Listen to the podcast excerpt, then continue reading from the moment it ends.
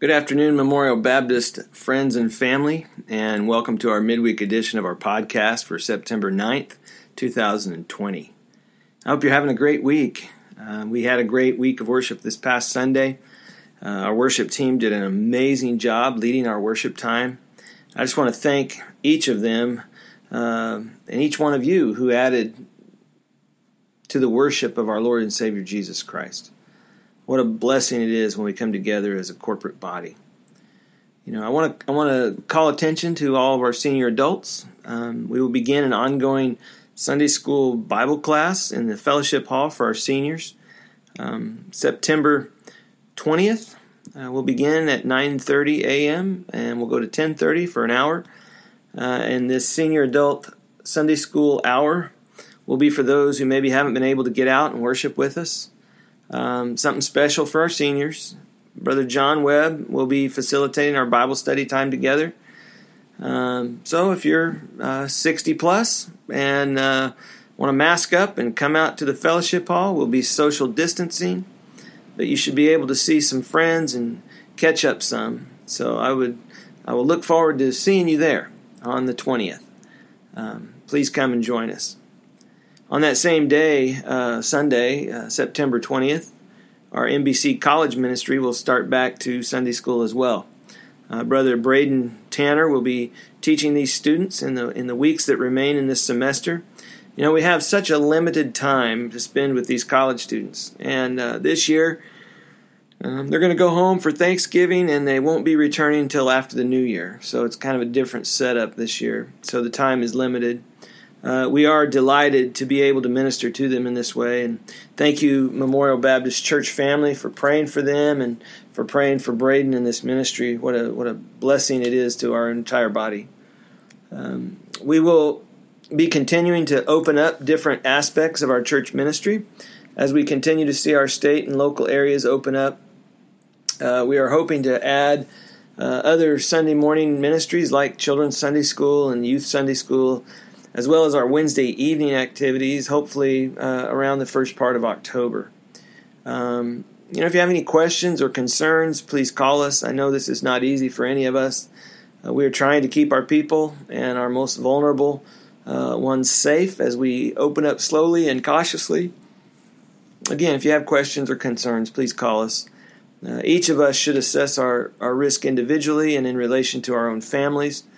So please exercise the freedom and good sense to do what you need to do, extending grace to others as they do the same thing. Now, before we jump into our uh, scripture passage for this afternoon, I'd like for us to pray together. And uh, if you would, uh, pray with me while I lead us in prayer. Even as I'm recording this, I, I know it's uh, pouring down rain outside, and so I'm thankful to God for the rain, uh, especially in September and uh, we're just thankful for that. So I uh, just let's go to the Lord in prayer and uh, pray with me, if you will. Loving Father, I thank you for this time, and I thank you for uh, our church. I thank you for uh, how you bless us. I thank you for even in spite of all of the things that have happened this year, that you have have guided us and carried us through. And uh, what a blessing it is, Father. I want to thank you, Lord, for the rain uh, that we, we hear outside. I thank you for that. I, I praise you for uh, just drenching your earth, Father, with, with your wonderful uh, water. And I, I, know, God, it's refreshing to all of the, the plants and animals and, and just the whole earth uh, uh, resounds with your glory. Um, so thank you, Father. And I pray that even as the rain is falling outside, that you would rain in us, Lord Jesus that you would cover us the way that your rain covers this earth. Father, I thank you for all of our teachers uh, who are helping uh, educate children at schools. And uh, I pray for safety for them. I pray, Father, for our administrations, uh, those who are giving guidance to the teachers and others and the students. I pray that you would bless them. I ask, Father, that you would be with all of our um, military uh, that is protecting our freedoms around the world. Um, Father, I pray for um, all of our uh, police and first responders. I, I, thank you, Father, for those who keep us safe uh, while we sleep and during the day, and for those that come running when the rest of the world uh, goes out. So I pray, Father, that you would um, just bless them. Um, I pray for all of our first responders. Lord, I lift up uh, our frontline workers who are helping uh, with those that have the COVID, and I pray that you would just continue to give them health and, and able to ability to work and and um, Father, I ask that you would just um, push back the darkness in our nation.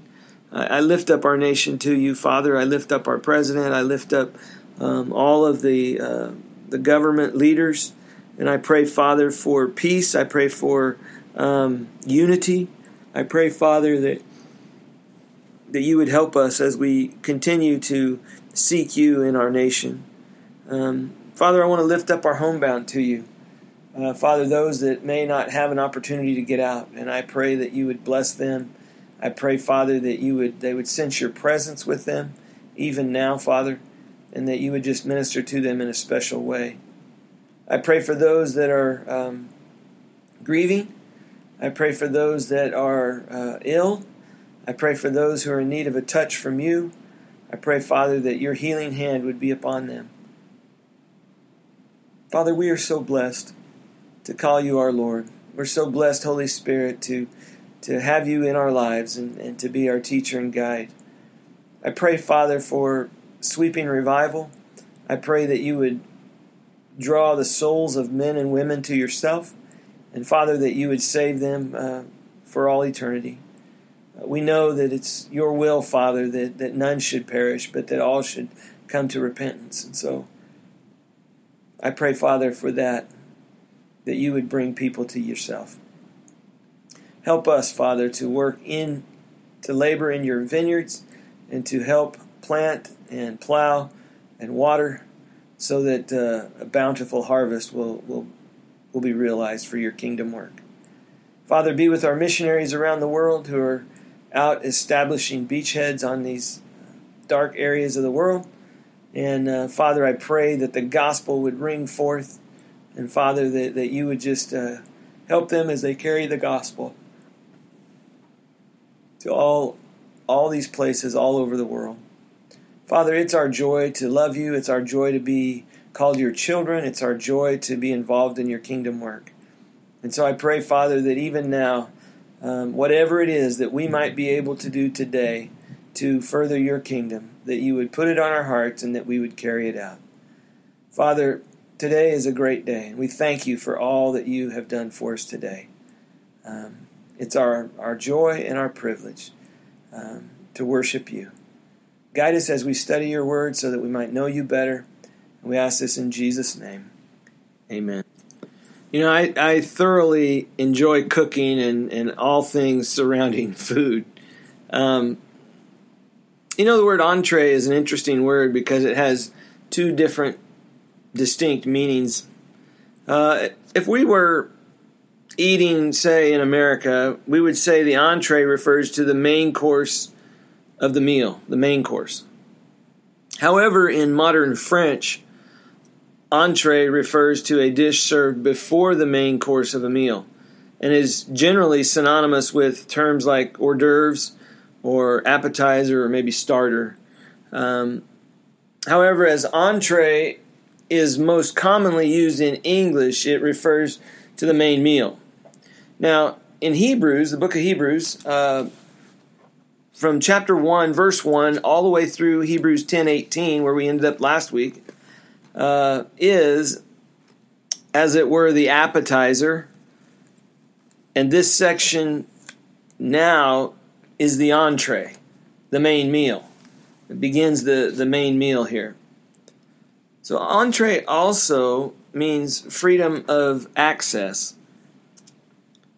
It speaks of a way or passage by which has the right or privilege to enter some place you can see where we are going. The truth is is that we have the freedom to enter God's throne room into his very presence. For we are washed white as snow as it talks about in Isaiah 118. by the blood of the lamb as it talks about in 1 Peter 1:19. See there's a nice play on words here uh, because in Hebrews 5:14 the writer has already stated that solid food is for the mature who because of practice have their senses trained you know not uh, we work out not in Gold's gym but in God's gym to discern good and evil the truths in this section are surely solid food, which we can put into practice and train our spiritual senses into growing in Christ likeness. So, the writer of Hebrews, and I, as I exposit his words, will now set the table for you, my friends. This truth begs several questions. Will you come to the table and eat? Are you hungry? Do you hunger and thirst for righteousness? If you do, then in partaking of this solid food, in Hebrews chapter 10, verses 19 through 25, as it says in Matthew 6, you 5 6, you shall be satisfied. Oh, that God the Spirit would make us all hunger and thirst for this righteousness and then would feed us with the bread of life, the, the truths of our great high priest, Jesus Christ, all while transforming us from glory to glory into his likeness. Amen. You know, when a person hears the gospel, the good news of salvation from sin through Jesus Christ, and when that person understands the gospel and believes that the gospel is true, and when they, to some extent, commit himself or herself to that understanding, then they will from that point either go on to be a true believer or fall back to be an apostate. There are only two possible responses to the knowledge of the gospel. See, when an individual knows the truth of the gospel, he either goes on to believe or falls back into apostasy. And an apostate is one who rejects the truth having known it. That's different from somebody who maybe rejects only knowing a portion of it or doesn't really quite get it. There are only two possible responses to the individual who intellectually understands the truth of the gospel, and they are to go on to faith or to fall back into a state of apostasy which deserves the severest kind of punishment. Now, today we're going to consider the first of those two possibilities, and that is the positive response to the new covenant, or what we might call salvation. A man knows the truth, a person knows the truth, he understands the truth, and to a certain measure, they yield to that truth. And at that point, if he goes forward and commits his life to Christ, he has taken a positive response to the truth. If he falls back, it's a negative response. And we're going to consider the negative response next week, the, the horrible tragedy, beginning in Hebrews 10 26, of willful apostasy and what happens when a person willingly has a negative response to the gospel. But tonight we're keeping it positive. it's going to be positive in Hebrews 10, verses 19 through 26. We're going to read that in just a moment. You know what makes a stew so very tasty?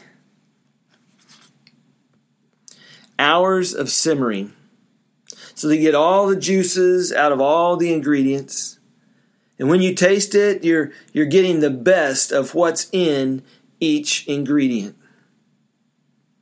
Listen, our, our Sunday morning worship time should be a culmination of a people who've been simmering all week in the presence of God. When we simmer every day in the presence of God and then come on Sunday morning and, and mix it all together, mix all of it together, there's an aroma and a smell of the grace and the goodness of God that lifts up to heaven. You know, God pulls off the lid and, and He says, Hmm, that's my people in their corporate gatherings this morning. Oh, the aroma is great. And folks, that's worship. when we've been simmering all week in the presence of God and then come together as a corporate body. Let's read in Hebrews chapter 10, verse 19 and following. It says, Therefore, brethren, since we have confidence to enter the holy place by the blood of Jesus, by a new and living way which he inaugurated for us through the veil, that is his flesh. And since we have a great priest over the, the house of God, let us draw near with a sincere heart in full assurance of faith, having our hearts sprinkled clean from an evil conscience and our bodies washed with pure water. Let us hold fast the confession of our hope without wavering, for he who promised is faithful. And let us consider how to stimulate one another to love and good deeds, not forsaking our own assembling together, as is the habit of some, but encouraging one another, and all the more as you see the day drawing near. Oh, what a great passage of Scripture. You know, in this passage, the, the writer talks about having access in, in verses 19 and 20.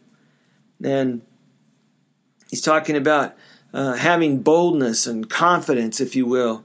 Therefore, brethren, since we have confidence to enter the holy place by the blood of Jesus, you know, and uh, having that boldness and confidence to enter, you know, by itself, human effort is doomed to ultimate failure. You know, confidence training seems to be the, the cry of the day. I mean, we have seminars to build our confidence in our business ventures. We have sports camps to build confidence in our kids. But you know, David made it very clear in Psalms 127, verse 1. He said, Unless the Lord builds the house, they labor in vain who build it. Unless the Lord guards the city, the watchman stays awake in vain. Now, he doesn't ask whether you feel confident. The writer of Hebrews is saying, Therefore, brethren, since we have confidence, he says a believer has it.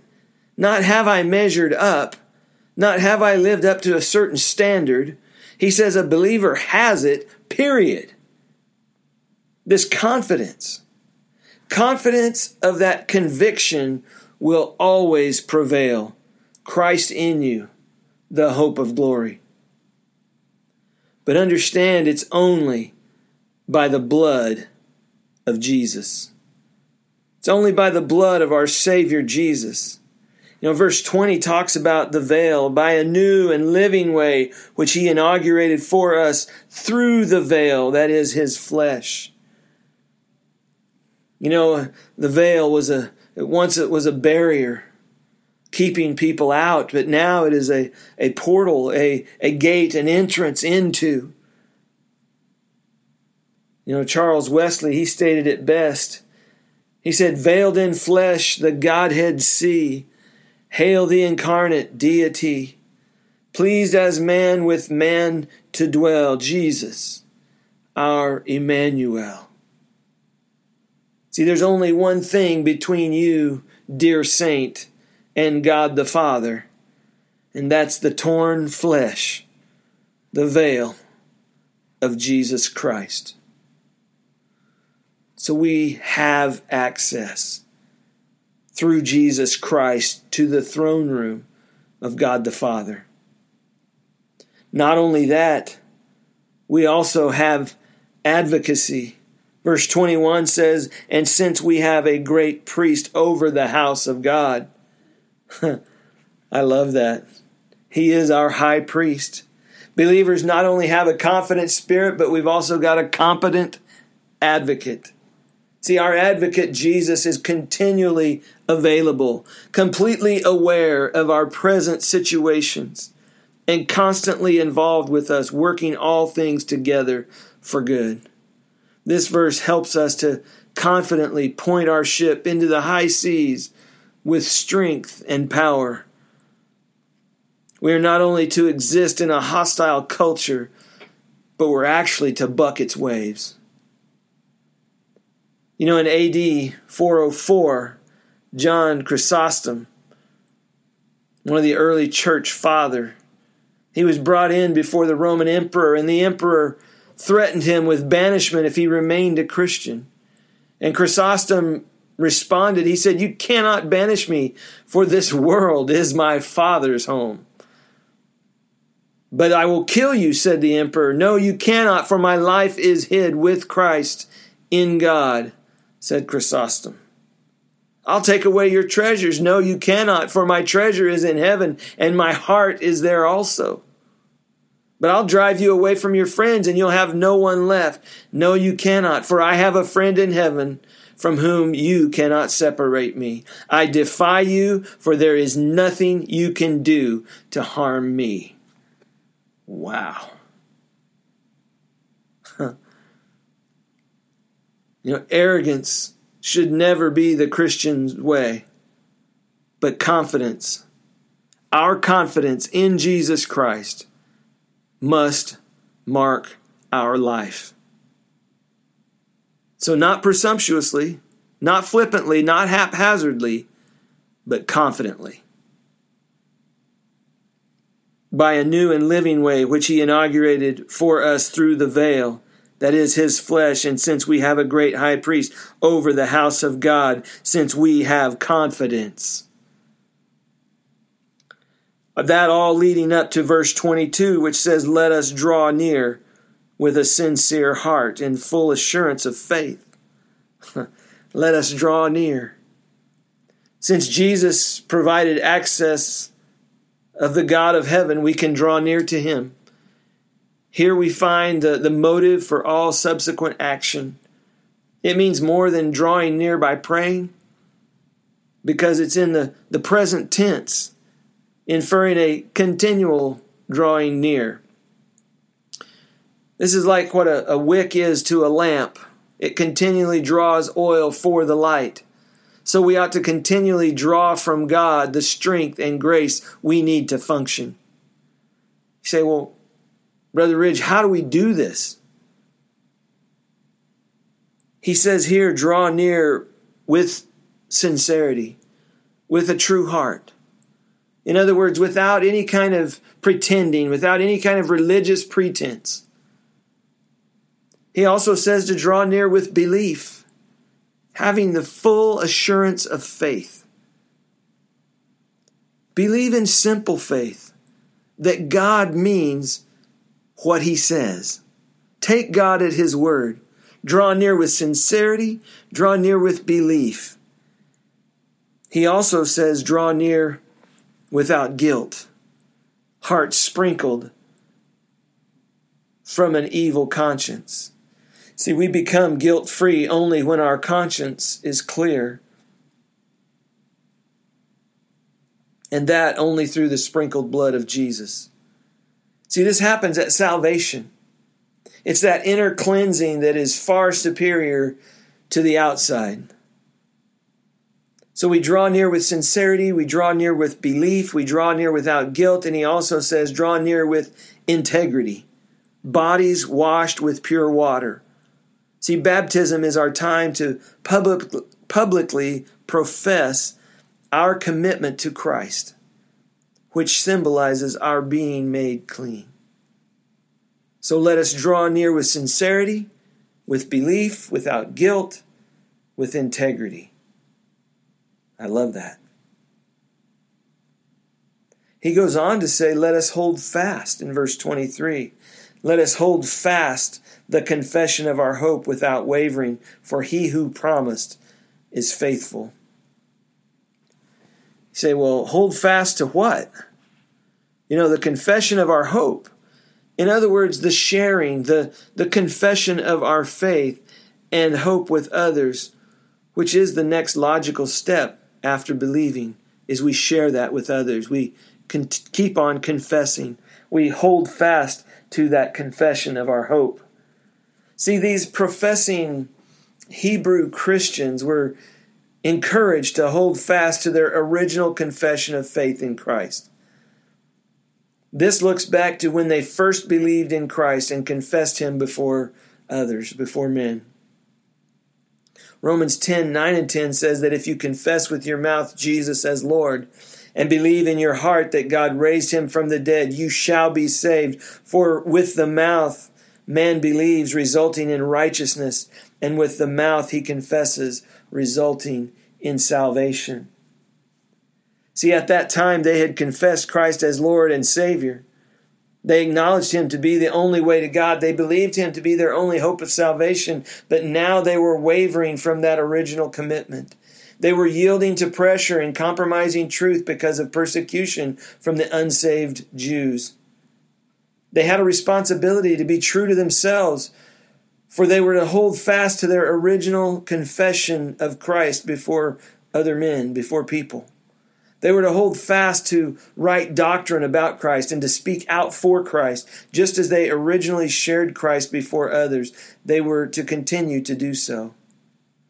See, assurance comes as we hold tight to our confession of Christ before others and then continue to confess Him before others. When we do this in faithfulness, we will see some folks come to a saving relationship with Jesus Christ.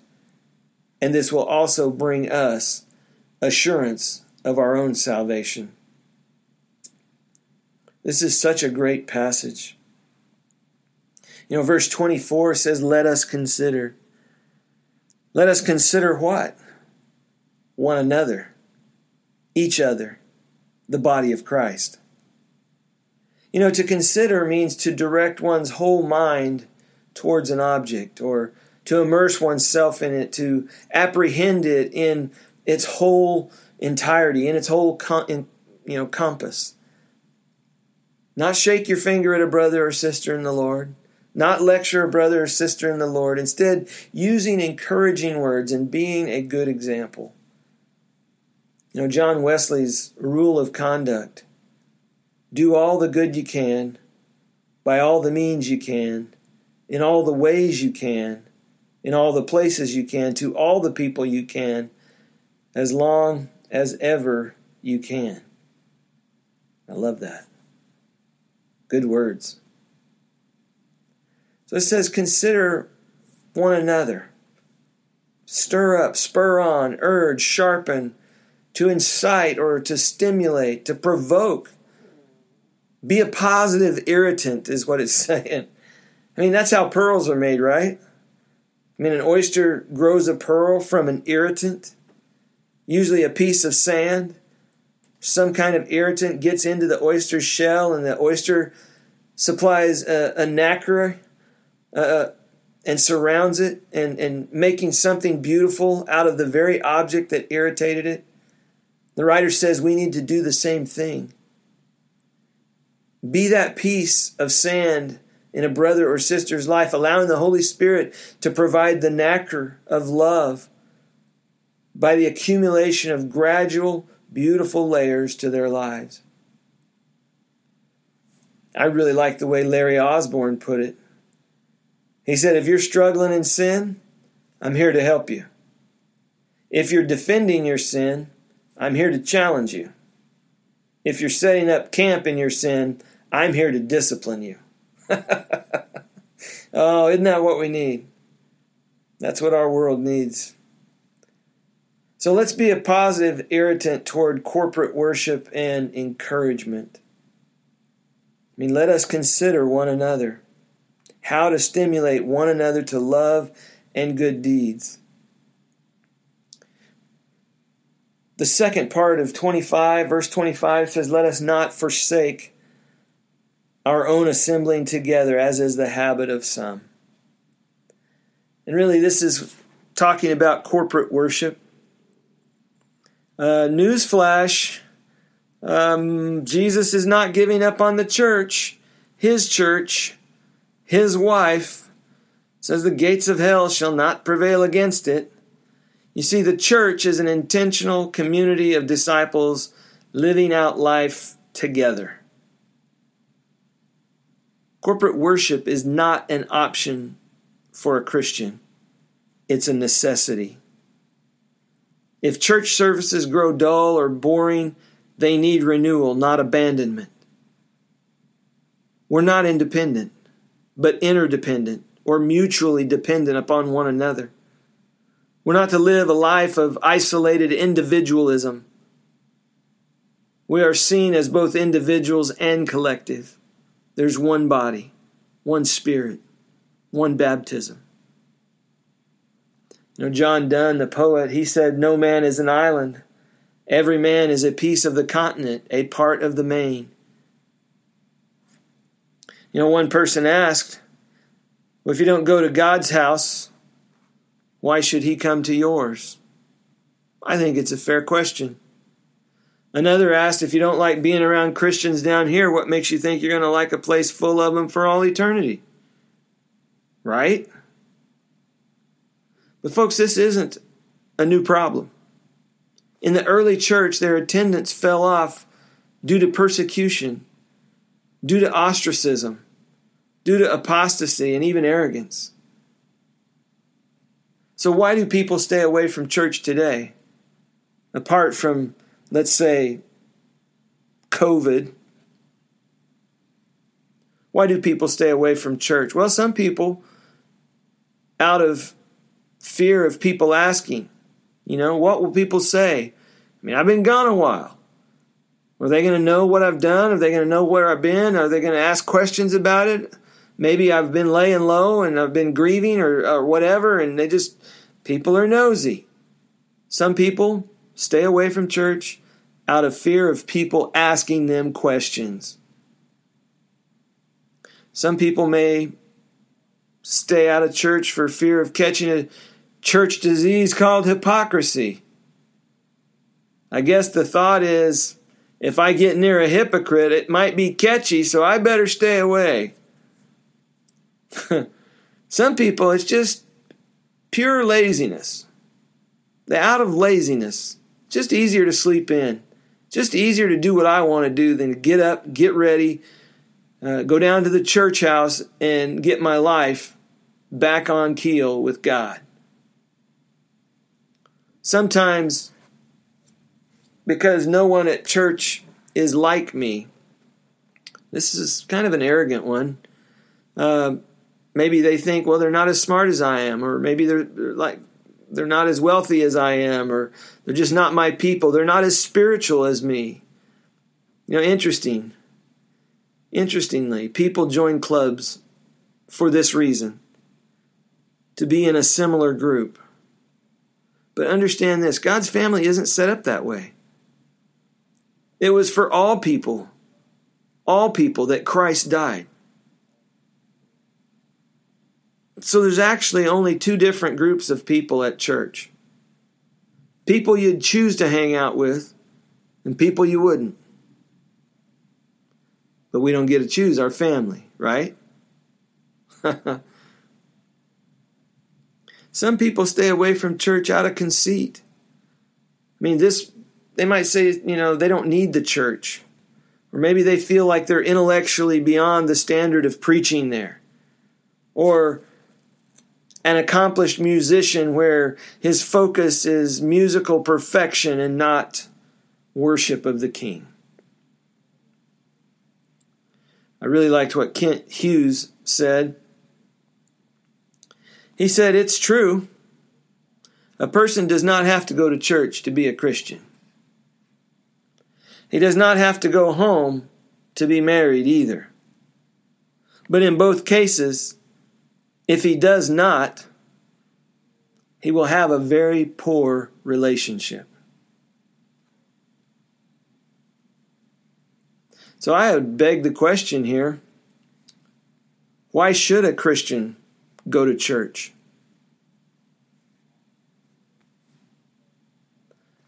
Well, because Jesus' presence is in the gathered church. In Revelation 2 1, one of the first things Jesus reveals to John is where he is. He's walking in the midst of the seven golden lampstands the churches. He's walking in the midst of the churches. Why should a Christian go to church? Because Jesus' presence is in the gathered church. Also, because God has placed us in community for a reason. Now, think about this. I mean, kind of in a negative sense.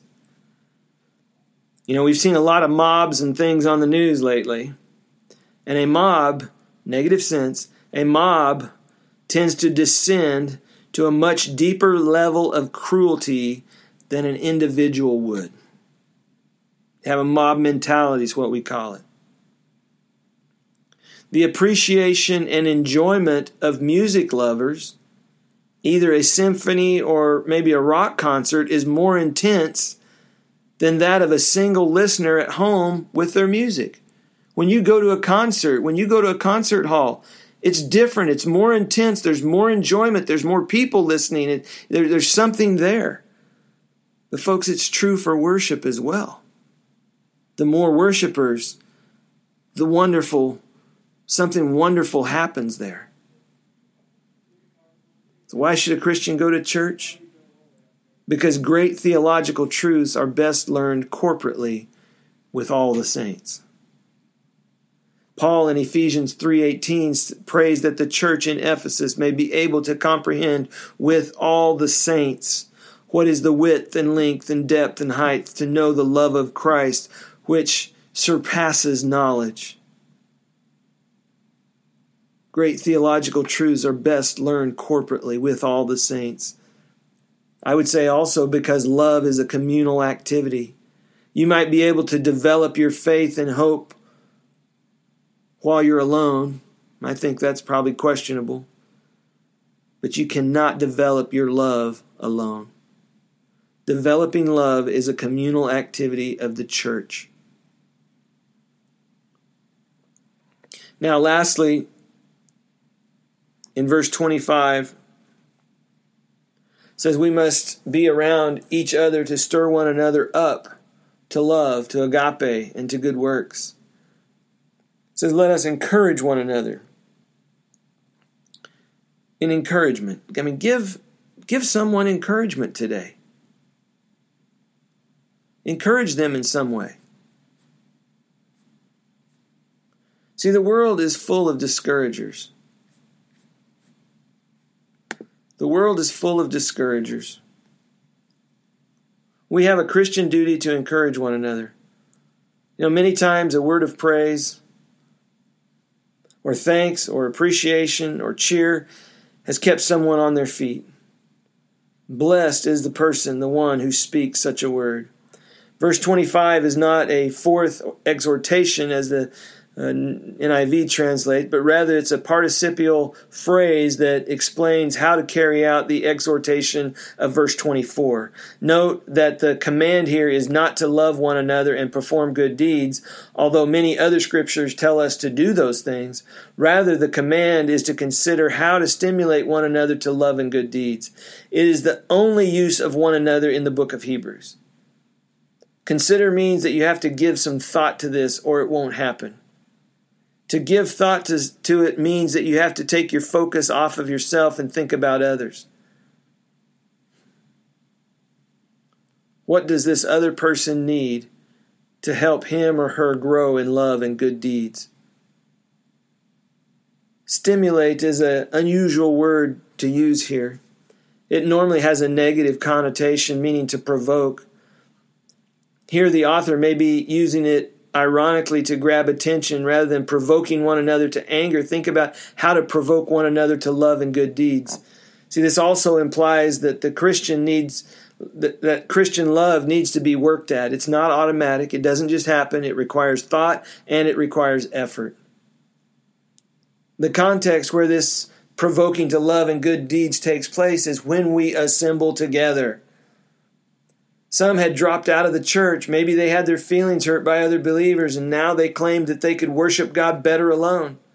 Almost invariably, when people drop out of church, their focus is on themselves, not on God or others.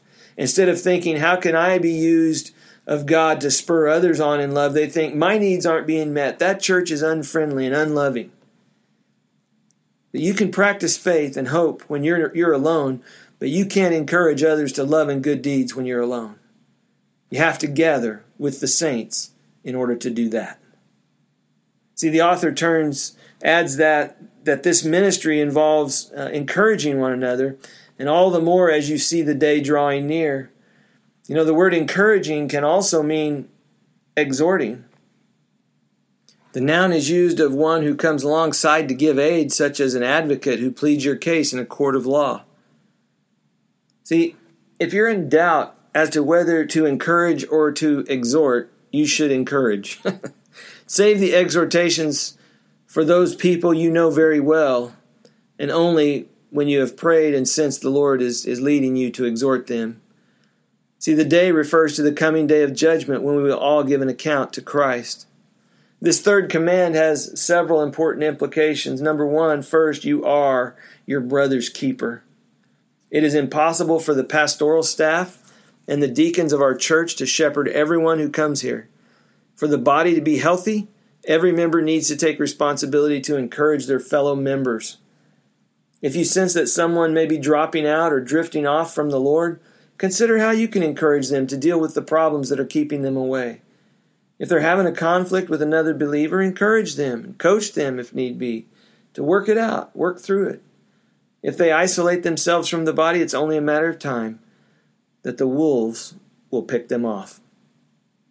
Secondly, this ministry implies knowing one another on more than a superficial level. Again, it is impossible to know everyone in this church well, but each of us can and should know some fairly well. This means meeting together outside of Sunday mornings. Our Sunday gatherings are crucial for worship and instruction in God's Word, but it is also of vital importance that you meet with other believers on other occasions so that you can encourage one another in your Christian walks. Finally, this takes some deliberate focus and effort. You have to take your eyes off of yourself and think about others. If you see someone at church who seems lonely or depressed or ill at ease, take the initiative to introduce yourself and take an interest in him or her. Maybe you need to set up a time to meet with them later in the week. It's really just an application of the golden rule treat others as you would want them to treat you. As you see the day approaching, imminence is God's device to keep believers expectant and full of hope. See, we need to draw near because his coming is near. I now leave you with today's scripture from Eugene Peterson's translation called The Message. He writes this He says, So, friends, we can now, without hesitation, walk right up to God into the holy place Jesus has cleared the way by the blood of his sacrifice, acting as our priest before God. The curtain into God's presence is his body. So let's do it. Full of belief, confident that we're presentable inside and out. Let's keep a firm grip on the promises that keep us going he always keeps His word. Let's see how inventive we can be in encouraging love and helping out, not avoiding worship together as some do, but spurring each other on, especially as we see the big day approaching. I love that. Not just the Christian will give an account to God, but all people will give an account to him, and those without Christ will perish in their sins. 1 Peter 4:17 says, For it is time for judgment to begin with the household of God. And if it begins with us first, what will be the outcome of those who do not obey the gospel of God? See, people without Christ shall face the eternal wrath and judgment of Almighty God. If you are not a Christian, if you do not have the forgiveness of sins, if you do not know you will go to heaven when you die, I encourage you, I exhort you, turn to Christ, who alone forgives sins and grants eternal life. Jesus Christ is the answer to life and to death. If you turn to Christ, you can know you are saved and you can have full assurance of faith. How's that possible? Because God is faithful and He promises to save forever those who come to Christ through faith. Oh, these are tremendous promises. What a great passage of Scripture. You know, today I just want to thank you all for tuning in. Next week, we're going to pick it up right where we left off with verse 26 and move on. Until we see each other again, I just want to encourage you to stay safe and practice good hygiene. Stay studied up in God's Word, eat well, get some exercise. And whatever you do, give God all the praise and glory and honor that is due His name. We hope to see you all real soon. God bless you and good day.